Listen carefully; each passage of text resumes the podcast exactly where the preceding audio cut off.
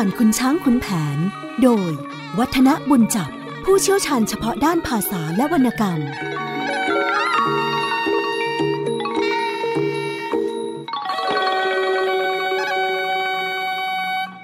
สวัสดีครับท่านผู้ฟังครับช่วงเวลาของเรื่องเล่าขานผ่านคุณช้างคุณแผน ก็กลับมาพบกับท่านผู้ฟังเช่นเคย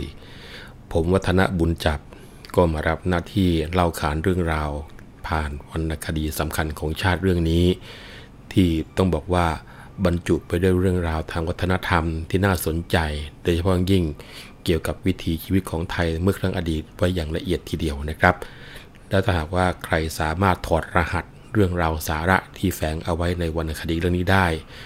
คุณค่าของวรรณคดีเรื่องนี้มหาศาลจริงๆจนกระทั่งต้องบอกว่า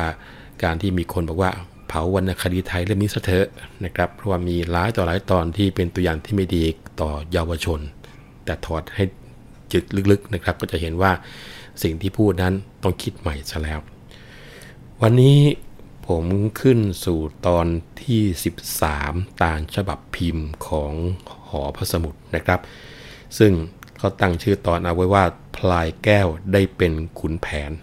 แล้วก็ขุนช้างได้นางวันทอง จากชื่อตอนก็คงจะปรากฏชัดเจนนะครับว่าก่อนหน้านี้ ยังไม่มีขุนแผนเกิดขึ้นเลยในเรื่องนี้นะมีแต่พลายแก้ว แต่พอเข้าตอนนี้นะครับ พลายแก้วจะได้เป็นขุนแผนเต็มตัวแล้วล่ะนะเนื่องจากว่าไปราชการศึก ในการที่จะไปกำราบเมืองเชียงทอง แต่ว่าการที่ไปจัดการศึกที่เมืองเชียงทองนั้น ไม่ได้แต่เพียงชนะศึกแต่เพียงอย่างเดียว มีอะไรต่อมีอะไรเป็นผลพวง แล้วก็พ่วงมาถึงผลสำเร็จที่จะเกิดขึ้นหลังจากนี้ด้วยนะครับ ซึ่งเปิดตอนนั้นในบทเสภาขึ้นเอาไว้ว่า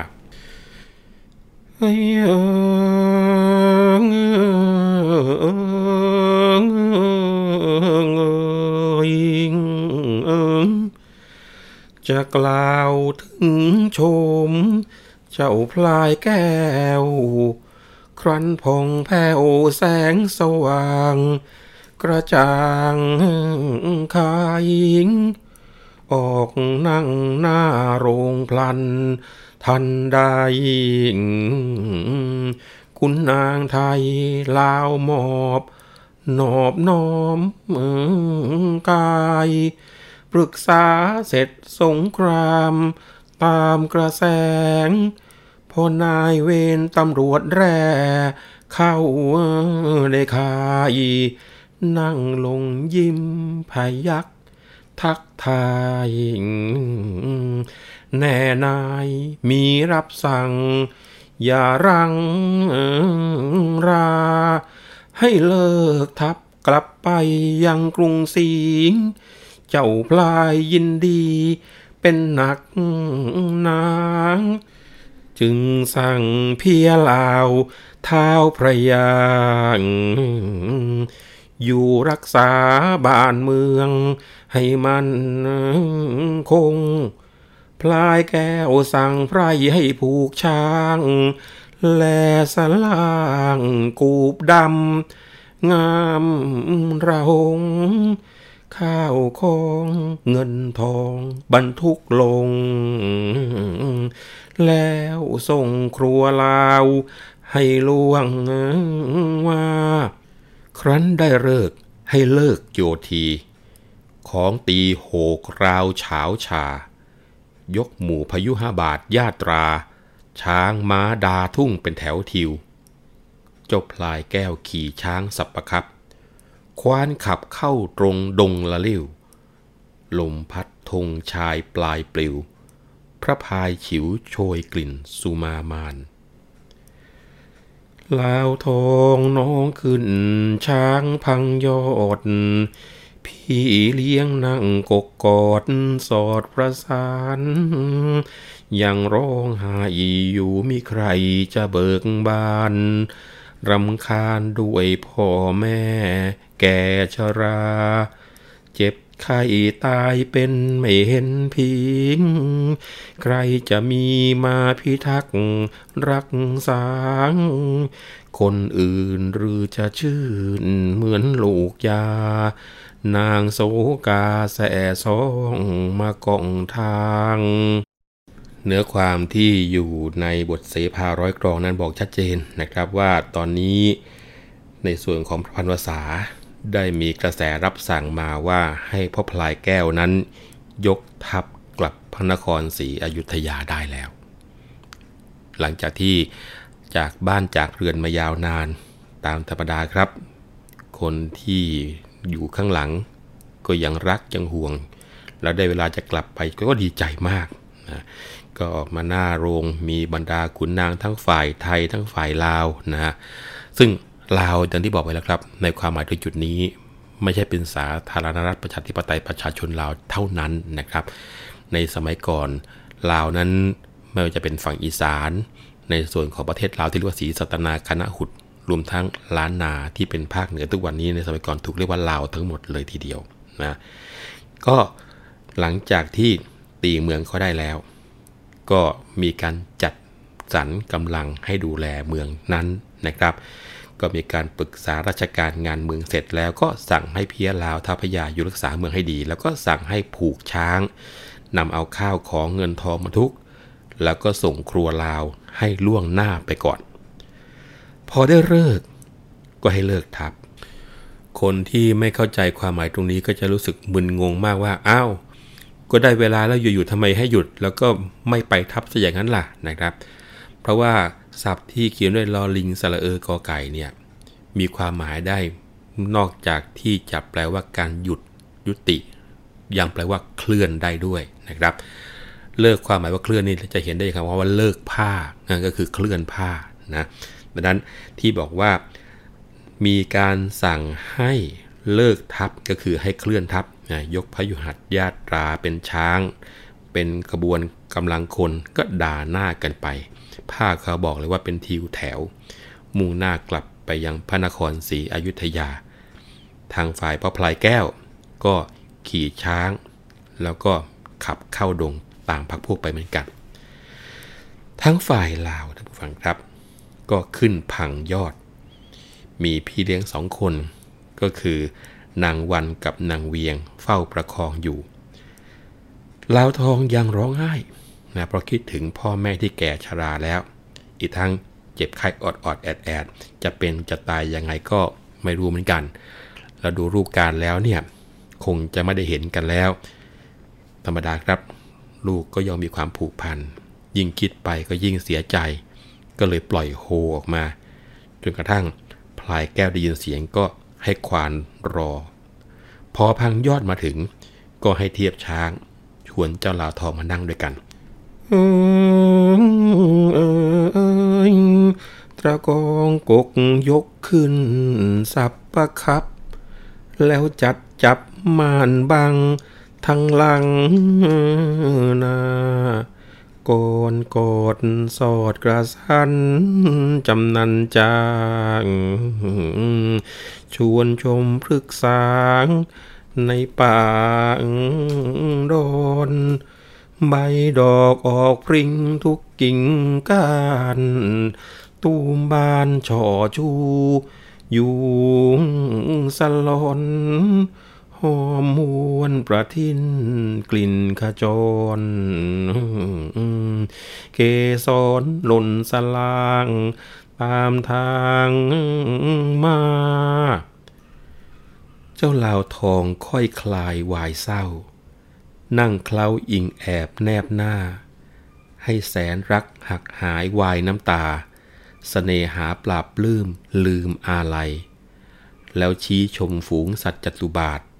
เกลื่อนกลาดเสือสิงวิ่งสวัยชะนีบ่างข้างลิงบนกิ่งไทรตัวผู้ช่วยได้ตัวเมียโยน ขึ้นตะโพงโก่งกอดบนยอดไม้ ไอ้ลิงใหญ่ไล่ชิงแล้ววิ่งผล บอกให้ลาวทองมองลิงโลน นางอายโอนตัวแอบไม่อาจแล เจ้าเมืองกำแพง แรงเทิน ก็ยกเดินล่วงดานน่านแพร่ แต่เชียงทองนั้นให้กุมคุมตัวแจ ถึงท่าน้ำทำแพใส่พวกครัวพลายแก้วลงเรือที่นอนใหญ่ เจ้าลาวทองน้องไม่ไปไกลพวง ฝีพายลงเต็มลำประจำตัว บางชักหัวโยนยาวกันกราวเกลียวล่วงเมืองน้อยใหญ่พายกระนำเร่งรีบเร็วร่ำตามน้ำเชี่ยว ฝีพายจวงหน่วงหนักน้ำเป็นเกลียว ขับเคียวเจ็ดวันตะบันมา ถึงกรุงพอรุ่งจำรัดชาย นายพลายอาบน้ำแล้วพลัดผ้า ชวนกันทันทีสีพระยา เข้าในวังหนังศาลาลูกขุนในพบเจ้าคุณผู้ใหญ่เข้าไปหา ท่านทักทายพูดจาปราศัยไต่ถามคดีที่มีชัย แล้วบัญชาพาไปในท้องพระโรง กับเนื้อความก็บอกชัดเจนนะครับว่าทางเจ้าเมืองกำแพง เจ้าเมืองระแหง เจ้าเมืองเถินก็ยกเดินล่วงหน้า มาจนถึงเมืองแพร่แล้วก็เรื่อยมาจนกระทั่งถึงท่าน้ำทำแพสำหรับใส่พวกครัว พร้อมกับให้คุมตัวเจ้าเมืองเชียงทองเอาไว้ให้หนาแน่นทีเดียวนะเดินทางตามน้ำมาครบ 7 วันมาถึงกรุงศรีอยุธยา พอขนข้าวขนของเสร็จ มาพบกับบรรดาผู้ใหญ่ ที่ศาลาลูกขุนในนะครับ หลังจากที่ได้พูดจาปราศัยเสร็จแล้ว ก็ไถ่ถามเกี่ยวกับที่มาที่ไปวิธีการเดินทางต่างๆ แล้วก็เตรียมให้ไปเข้าเฝ้าที่ห้องท้องพระโรงกัน ในส่วนของการบรรยายที่อยู่ในบทชมป่า หลายๆคนพอเวลาที่จะอ่านวรรณคดีก็มักจะข้ามไปเลยนะครับเพราะรู้สึกว่ามันก็เหมือนเป็นธรรมเนียม ที่ต้องมีการชมดงชมไม้ชมนกกันไป แต่ว่าพอเวลาอ่านเรื่องราวเหล่านี้ถ้าคิดให้ดีๆนะครับ บทที่บอกว่าราชีชมฝูงสัตว์จัตุบาทเกลื่อนกลาดเสือสิงวิ่งสวัยชนีบางข้างลิงบนกิ่งไพร ตัวผู้ช่วยได้ตัวเมียโยน ขึ้นตะโพงโก่งกอดบนยอดไม้ไอลิงใหญ่ไล่ชิงแล้ววิ่งโผนแล้วก็บอกให้เราทองดูไปเนี่ย คงจะต้องบอกว่า ถ้าเรานึกภาพ เรื่องพวกนี้เป็นเรื่องจริงนะครับ ก็จะเห็นได้ว่าในป่าภาคเหนือที่เกิดเรื่องของขุนช้างขุนแผนตอนนี้ขึ้นมาเนี่ยยังคงมีสัตว์มากมายในป่า โดยเฉพาะยิ่งที่เป็นส่วนที่เรียบลำน้ำมานะชนิดทั้งฝูงมาโหนเล่นอยู่บนต้นไม้ใกล้ ๆ ในระหว่างที่เดินทางไปในป่า ก็เห็นฝูงข้างเข้ามา เวลาข้างจะข้ามทางก็ต้องยืนหยุดรอจนทั้งฝูงข้างผ่านไป แล้วก็ค่อยเดินต่อไป แล้วก็เสือเนี่ยมีแน่นะครับ ถึงจะไม่เห็นตัวจางหน้าก็คงจะมีกลิ่นอยู่พอสมควร หมีน่ะก็คงจะต้องมีนะช้างก็คงจะต้องบอกว่า ระยะเวลาสัก 40-50 ปีที่ผ่านมานี่ยังมีคนเห็นอยู่ แต่ทุกวันนี้อย่าว่าแต่เดินเห็นเลยครับ ขนาดเข้าไปในป่านี่ยังจะหาสัตว์พวกนี้ดูยากเต็มทีเลยทีเดียว อย่างที่บอกว่าในเรื่องของที่อยู่ในวรรณคดีเนี่ยจะคิดว่าไม่มีอะไร หรือว่าเป็นแค่ธรรมเนียมฟังๆไปอ่านๆไปเพลินๆจินตนาการ บางสิ่งบางอย่าง ไม่ได้มีบันทึกเอาไว้ที่ไหน แต่ในวรรณคดีบันทึกเอาไว้นะครับ เกี่ยวกับเมืองเถินเนี่ยท่านผู้ฟัง ในทุกๆวันนี้ รู้สึกว่าจะไม่มีใครที่มาเห็นความสำคัญที่มีมาตั้งแต่เมื่อครั้งอดีตกันแล้ว สมัยก่อนนู้นนะครับเถินนี่เป็นที่ขึ้นเรือสำหรับคนที่ต้องการจะเดินทางไปที่ลำปาง หรือว่าไปที่เชียงใหม่ แล้วก็เป็นที่ลงเรือสำหรับล่องมาทางภาคกลางของคนที่จะเดินทางจากเหนือลงมาทางฝั่งเรียกว่าเมืองใต้ในสมัยต้นกรุงรัตนโกสินทร์นะดังนั้นเมืองเถินในยุคนั้น ก็จะคับคั่งไปด้วยกองทัพโดยเฉพาะยิ่งกองทัพไทย ซึ่งจะยกผ่านไปมาระหว่างภาคเหนือกับภาคใต้ ซึ่งในเชิงประวัติศาสตร์นะกรมพระราชวังบวรมหาสุรศรีหนาถเนี่ยก็เคยเสด็จไปประทับเมืองเถิน และประทับอยู่นานเลยนะท่านผู้ฟัง รวมทั้งทรงบัญชาการทัพจากเมืองเถิน ในขณะนั้นเนี่ยว่ากันว่าทรงพระประชวรด้วย พระโรคสำคัญก็คือพระโรคนิ่ว คนที่เคยเป็นนิ่วเขาจะรู้ว่าโอ้โห เจ็บปวดมากมายขนาดไหนอย่างไร ดังนั้นวังหน้าในยุคนั้นก็ทรงทนทุกขเวทนามหาศาลดังเมืองเถินนะครับพอถึงหน้าแรงเนี่ยโอ้โหท่านผู้ฟังอากาศร้อนจัด คนไม่เคยก็แทบจะทนไม่ได้เลยทีเดียว จากอากาศที่ร้อน แล้วก็จากอาการปวดนิ้วที่ทรงทนทุกข์อยู่นั้นนะครับ ก็ปรากฏว่ามีเรื่องเล่าว่ากรมพระราชวงศ์วรนั้น ต้องลงประทับในที่เขาเรียกสำนวนว่าแม่ขันนะ จริงๆไม่ใช่แม่น้ำนะครับ เนื่องจากว่าจะต้องเอาขันสาครมาใส่น้ำให้เต็ม แล้วก็แช่พระองค์ไว้ แล้วก็ทรงบัญชาการทับจากที่ประทับอยู่ในขันสาครนั่นแหละ ที่เราท่านผู้ฟังฟังตัวนี้ก็เพื่อที่จะเตือนใจรู้ว่าบรรดาบรรพบุรุษของเราที่กู้บ้านกู้เมือง แล้วก็ตั้งบ้านตั้งเมืองมาตั้งแต่เมื่อครั้งอดีตนั้น ท่านต้องอดทน ท่านต้องใช้ความพยายามขนาดไหน ต้องมีอุตสาหะขนาดไหน แล้วก็ต้องเสียสละเพียงไรท่านี้ก็เพื่อที่ให้คนในยุคเราเนี่ยได้มีแผ่นดินอยู่อย่างสุขสบาย คราวนี้ในส่วนของท่านเองจะสังเกตได้ว่าไม่ได้ถนอมตัวเลยนะครับ แล้วก็มีการอดทนเสียสละ ถ้าวันนี้มีเหตุการณ์บ้านเมืองอย่างนั้น ก็ไม่รู้เหมือนกันว่าคนที่ออกปาวัดรักชาติ นักรักชาติหนาเนี่ย จะมีความอดทนแล้วก็เสียสละได้สักครึ่งหนึ่งของท่านหรือเปล่า อย่าว่าเหมือนท่านหรือเปล่าเลยนะครับ คราวนี้พอถึงรุ่งเช้า พระพันวาสาก็ออกมายังท้องพระโรงประพาสราชการ ท่านผู้ใหญ่ก็กราบทูลให้ทรงทราบถึงว่าตอนนี้พลายแก้วไปรบศึก แล้วก็ได้ชัยชนะมาเรียบร้อย พร้อมทั้งนำตัวเจ้าเมืองเชียงทองมาด้วย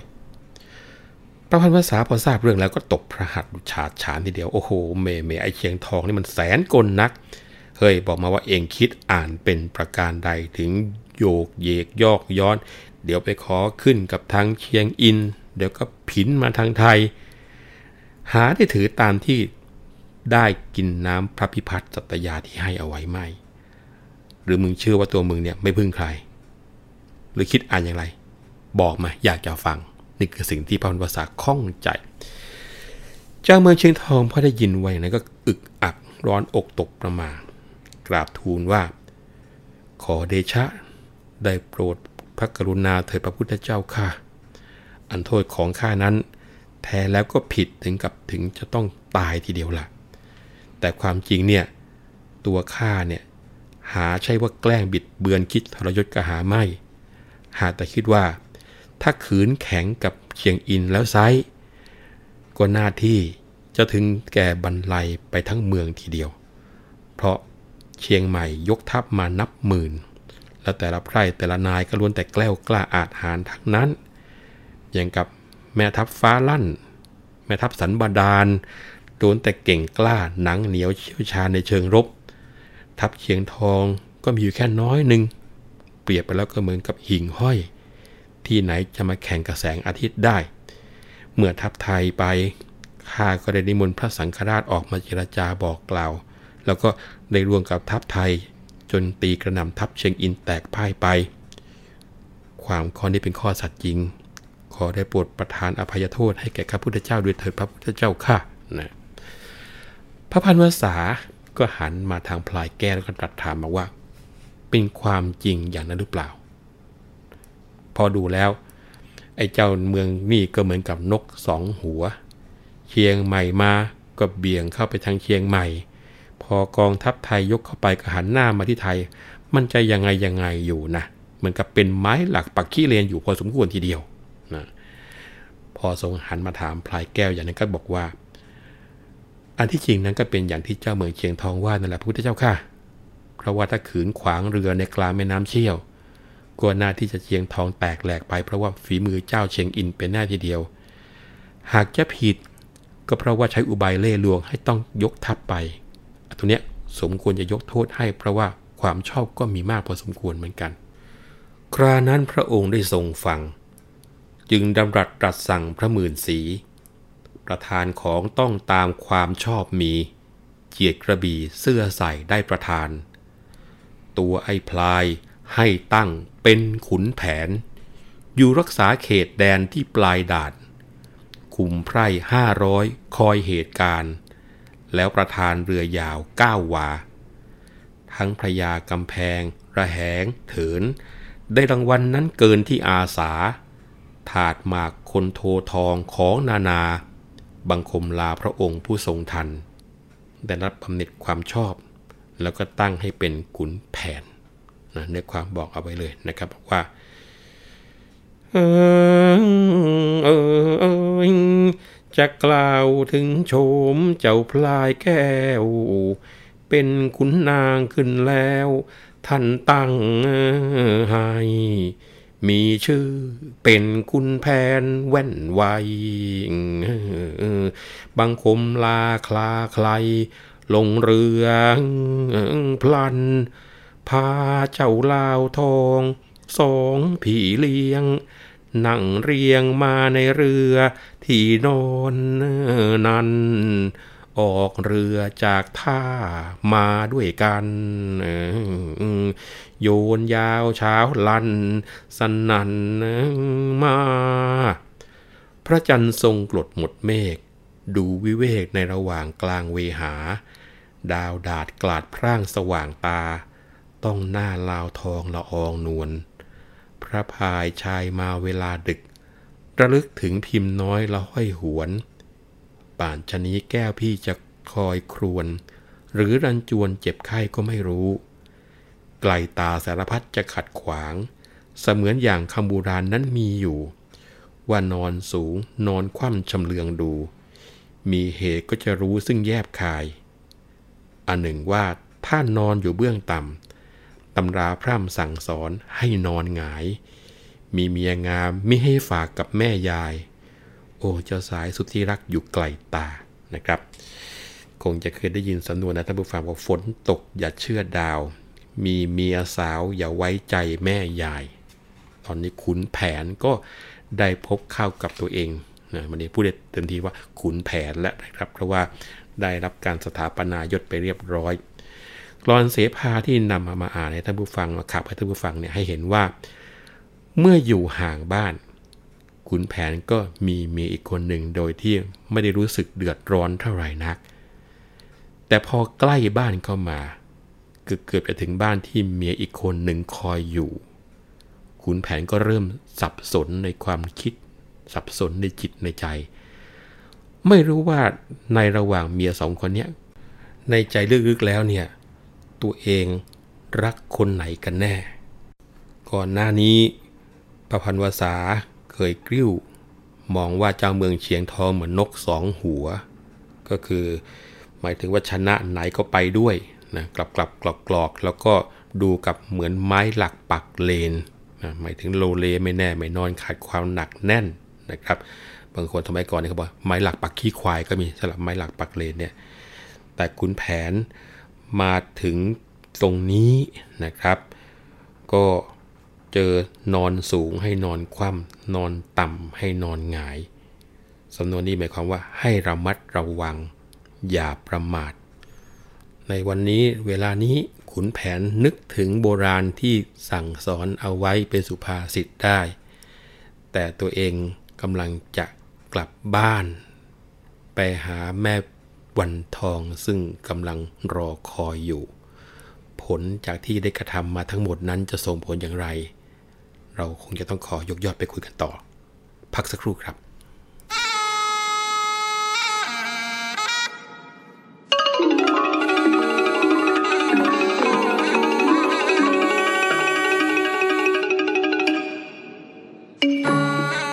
เรื่องเล่าขานผ่านคุณช้างคุณแผน โดย วัฒนบุญจับ ผู้เชี่ยวชาญเฉพาะด้านภาษาและวรรณกรรม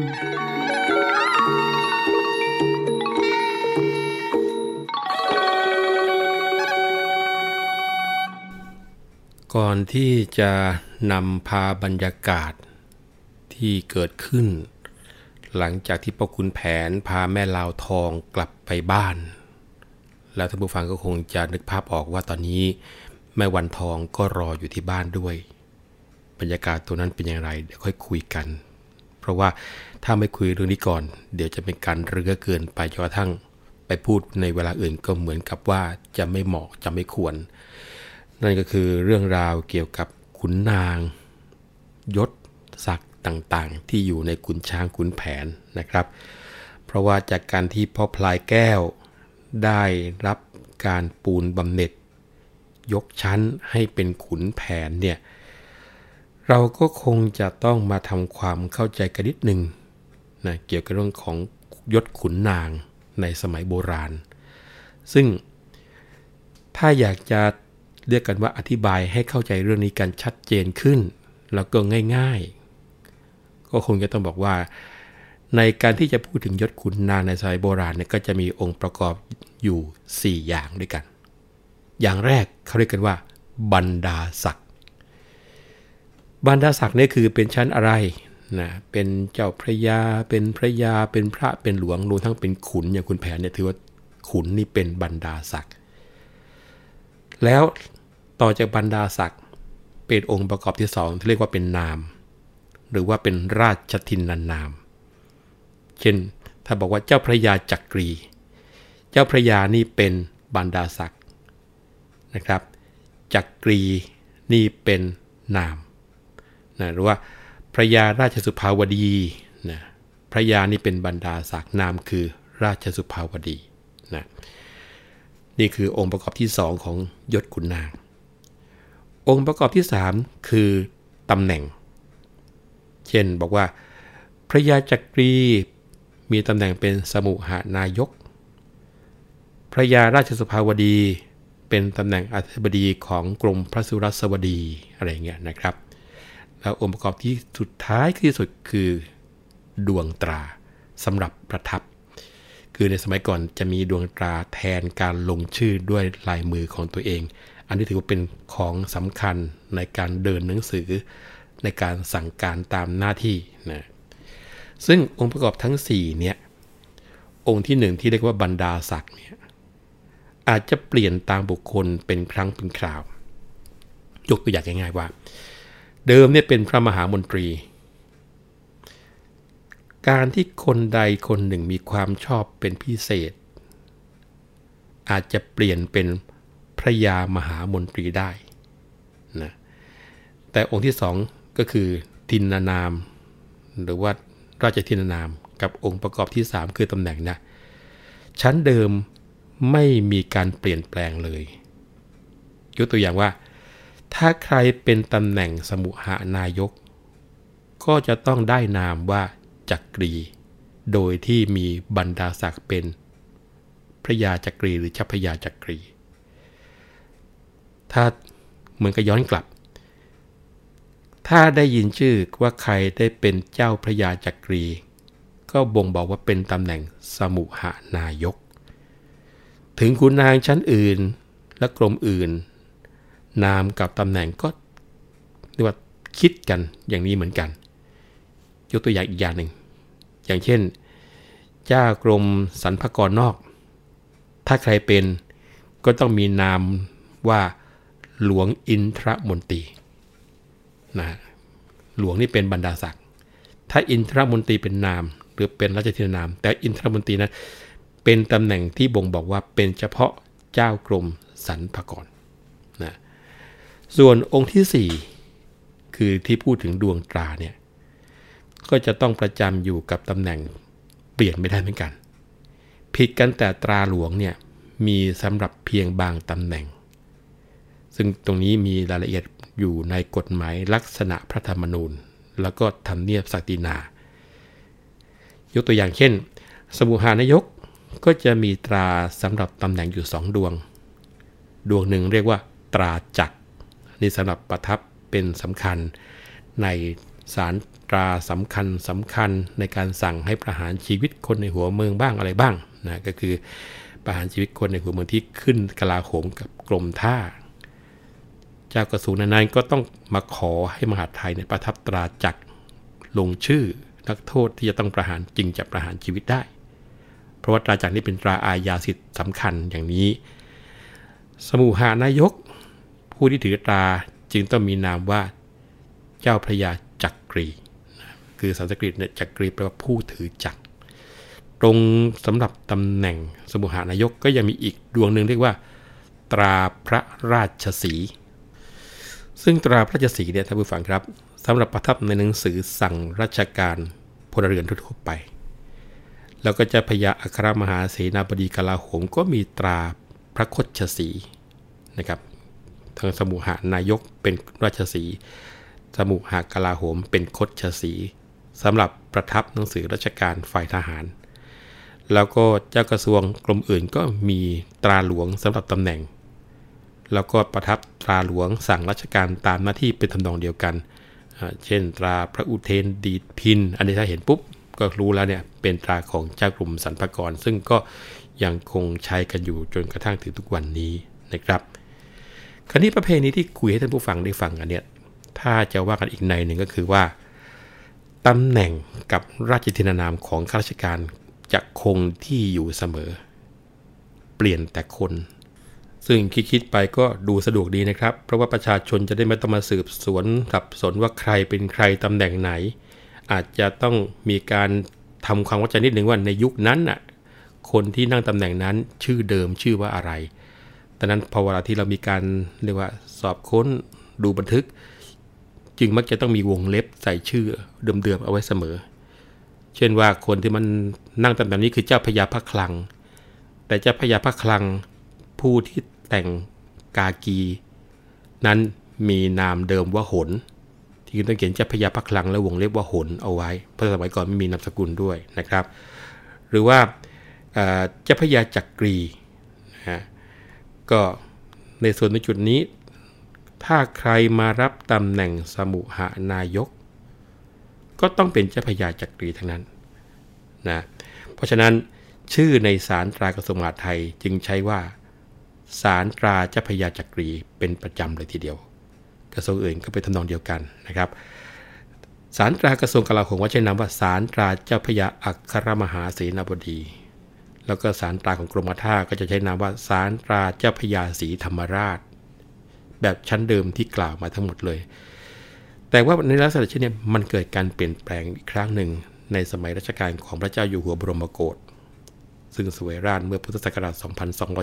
2276 เพราะอะไร มีการรบพุ่งเป็นศึกกลางเมืองก่อนถึงจะได้ครองราชสมบัติ ดังนั้นก็ต้องเปลี่ยนเสนาบดีเก่า เอาผู้ที่ได้ช่วยรบพุ่งมาตั้งเป็นบำเหน็จความชอบ ซึ่งความตัวนี้ท่านผู้ฟังเราไปอ่านครับอยู่ในเรื่องของพงศาวดารซึ่งมีรายละเอียดว่าทรงตั้งขุนชำนาญชานรงนายทหารเอกที่อาสาออกรบตัวต่อตัว กับพระทนบุรีมีชัยชนะ ได้ตั้งให้เป็นเจ้าพญาชำนาญบริรักษ์มียศเช่นเดียวกับสมเด็จเจ้าพระยา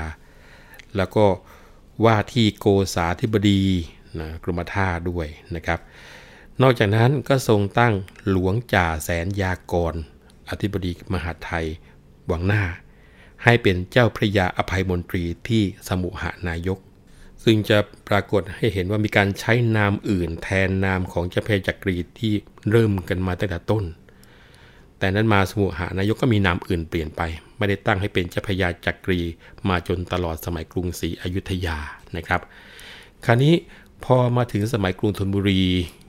ก็มีการตั้งสมุหานายกให้มีนามเดิมว่าเจ้าพญาจักรีอีก แล้วก็มีเจ้าพญาจักรีมาอีกหลายคนนะจนถึงพระบาทสมเด็จพระพุทธยอดฟัจุฬาโลกมหาราช ซึ่งถือว่าเป็นองค์ที่สุดนะครับ พอมาถึงสมัยรัตนโกสินทร์ก็กลับไปใช้แบบอย่างครั้งรัชกาลของพระเจ้าอยู่หัวบรมโกศคือตั้งสมุหานายกให้มีนามอื่น แล้วก็ไม่มีใครเป็นเจ้าพญาจักรีในยุคหลังๆอีกเลยจนกระทั่งเลิกตำแหน่งสมุหานายกในรัชกาลที่ 5 เมื่อพุทธศักราช 2435 แต่ก็ดูดูไปท่านผู้ฟังมันก็มีสิ่งประหลาดอยู่ที่ การเปลี่ยนนามไปต่างๆ ลี่ยนแต่สมุหานายกตำแหน่งเดียวท่านผู้ฟัง เสนาบดีตำแหน่งอื่น แม้แต่สมุหะพระกลาโหม ซึ่งเป็นอัครเสนาบดีคู่กับสมุหานายก กลับใช้นามเดิมมาตลอด คือเจ้าพญาอัครเสนาบดี ไล่มาตลอดเลย เพิ่งจะมาเปลี่ยนนามเป็นเฉพาะตัวตั้งแต่พระบาทสมเด็จพระจอมเกล้าเจ้าอยู่หัวทรงตั้งเจ้าพระยาศรีสุริยวงศ์ซึ่งท่านนี้ภายหลังก็มีบรรดาศักดิ์เป็นสมเด็จเจ้าพระยาเลยทีเดียวล่ะนะครับ ส่วนเสนาบดีชั้นจตุสดมนะคือกลุ่มของเวียงวังคลังนาเนี่ยก็เพิ่งจะเปลี่ยนจากเจ้าพญาพระคลัง เป็นเจ้าพญาระวิวงศ์มหาโกษาธิบดี นี่เพราะว่ามีการแยกกรมท่าออกไปเป็นกระทรวงการต่างประเทศต่างหากเลยออกจากกระทรวงการคลังนะครับ แต่ว่านามเสนาบดีกรมเมืองก็ยังคงเป็นเจ้าพญายมราช แล้วเสนาบดีกรมวังก็คงเป็นเจ้าพญาทันมา ส่วนกรมนาก็เป็นเจ้าพญาโพลเทพ เป็นอย่างนี้ตลอดมาเลยนะครับ หาปรากฏว่าได้เคยเปลี่ยนนามเสนาบดี 3 คนนี้ในสมัยใดไม่เลย แต่การที่เปลี่ยนนามสมุหานายก สมุหกาลาโหม และเจ้าพญาพระคลัง นี่เป็นนามเฉพาะดังที่คุยมา ไม่ได้เปลี่ยนนามที่ใช้ในสารตรานะครับ หรือว่าในหมายรับสั่งก็ไม่ได้เปลี่ยน แม้สมุหานายกจะมีนามว่าอะไรก็แต่จะเป็น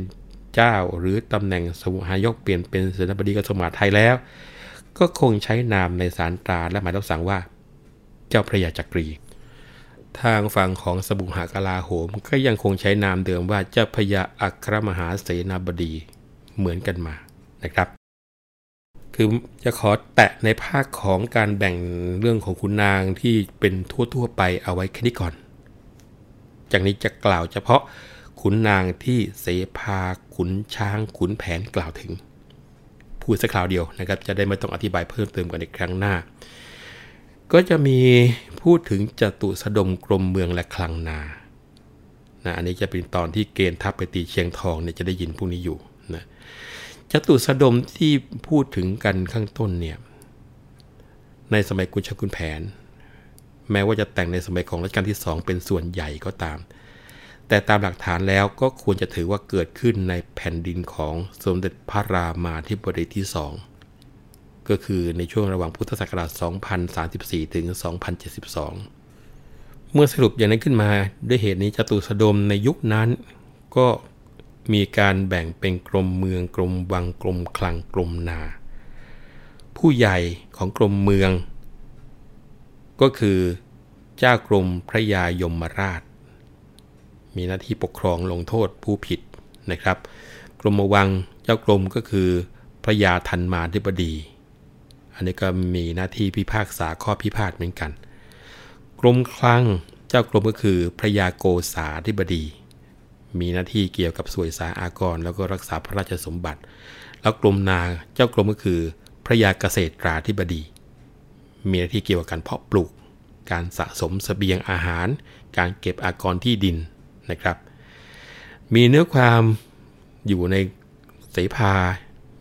หลายหลายตอน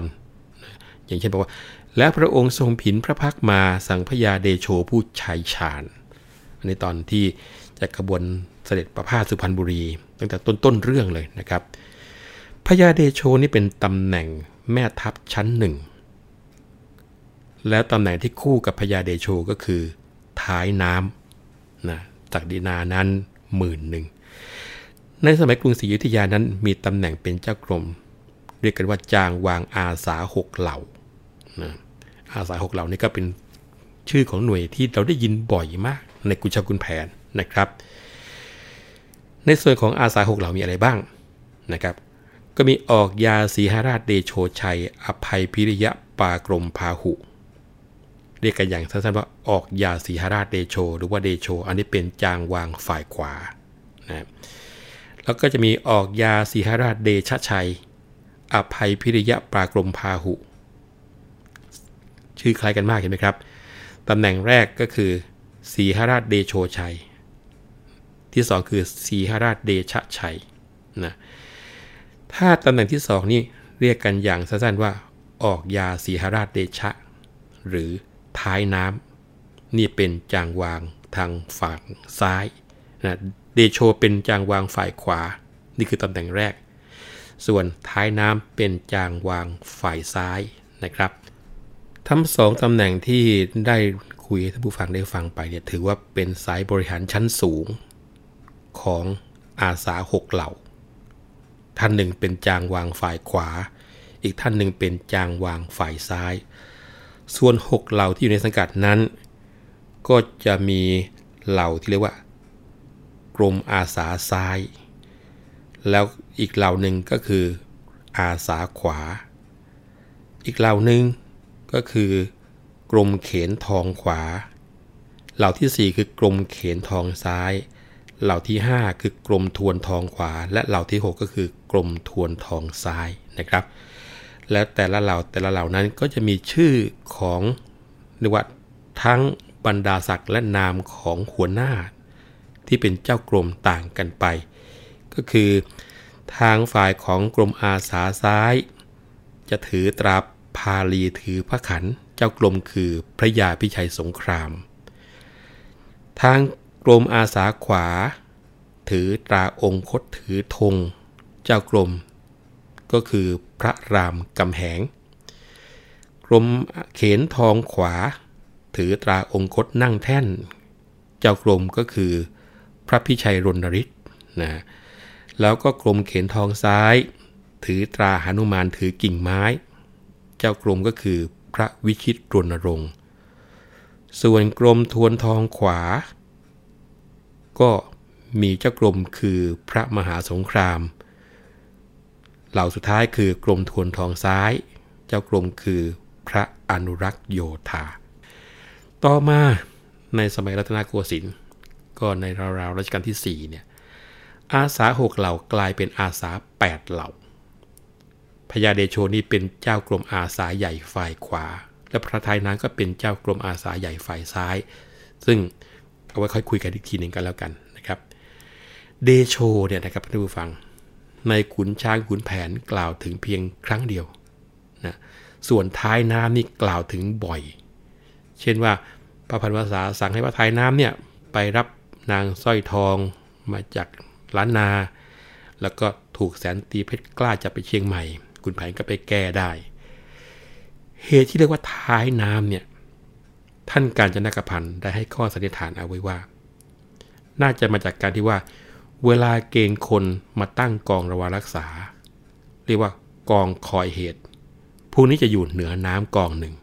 แล้วก็ท้ายน้ำกองหนึ่ง ทางเหนือน้ำเนี่ยเป็นหน้าที่ของฝ่ายพลเรือน ส่วนท้ายน้ำเป็นหน้าที่ของฝ่ายทหาร หัวหน้าทหารที่จะไปรักษาท้ายน้ำก็คงจะตกแก่จางวางอาสาหกเหล่าฝ่ายซ้าย ก็คือออกยาสีหราชเดชะ จากการที่ออกยาสีหราชเดชะจะต้องไปดูแลทางฝั่งท้ายน้ำก็เลยได้นามว่าท้ายน้ำไปโดยปริยายนะเห็นจางวางหกเหล่าจะเข้าใจด้วยไอ้ขุนไกรอยู่กรมนั้น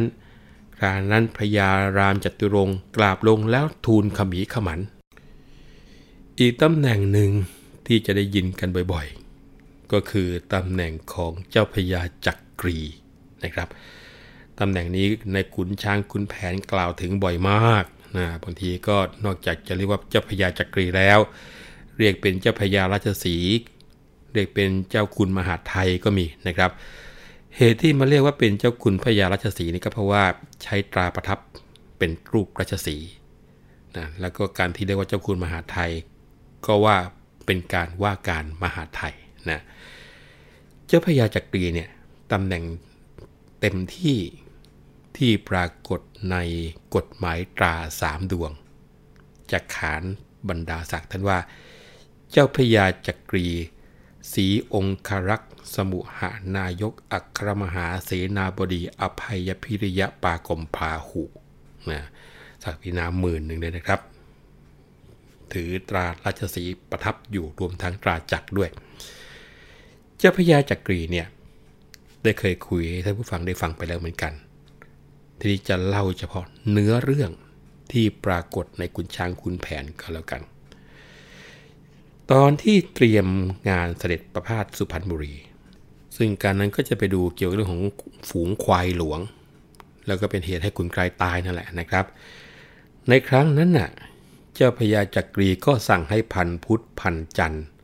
พันเผาแล้วก็พันพาน กะเกณฑ์ผู้คนตามบัญชี แล้วก็สั่งพันจันให้ไปปราบที่เพื่อที่จะตกแต่งสถานที่ตามระยะทางที่เสด็จนะครับ คราวนี้เราก็มาพูดถึงชั้นยศที่รองลงมา จะคุยถึงเกี่ยวกับระดับของหัวพันนะหัวพันนี่เป็นตำแหน่งยศนะครับ คือก่อนที่จะหัวพันเนี่ยเขาจะมีย่อยลงไป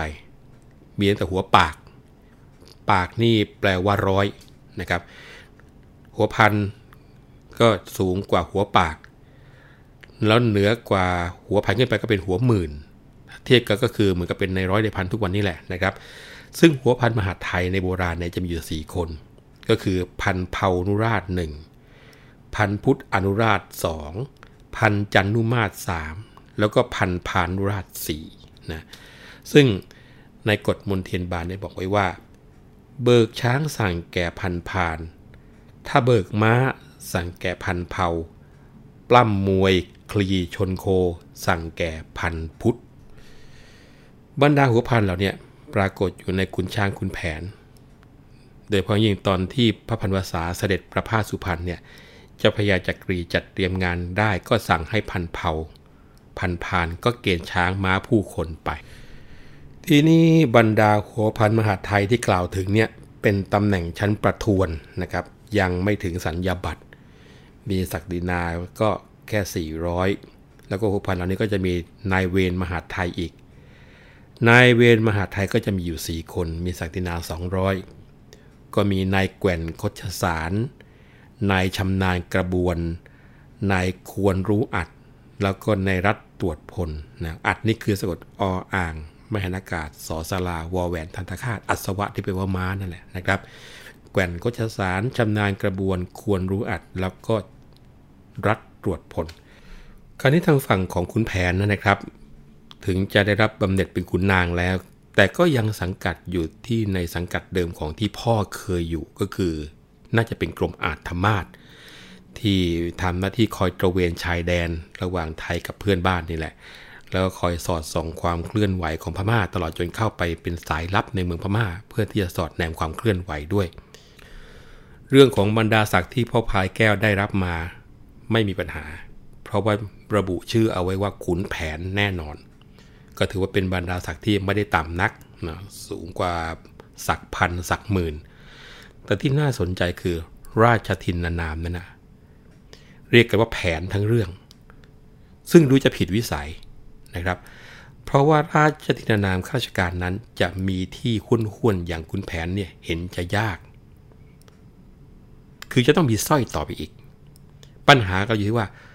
สร้อยราชทินนามของคุณแผนนั้นมีว่าอย่างไรนะครับ ตรงนี้เป็นสิ่งที่จะขอยกยอดไปคุยกันในต่อหน้า เพราะว่าวันนี้ช่วงเวลาของรายการเรื่องเล่าขานผ่านคุณช้างคุณแผนหมดเวลาลงแล้ว ผมวัฒนบุญจับขอลาไปก่อนนะครับ พบกันใหม่ครั้งหน้า สวัสดีครับ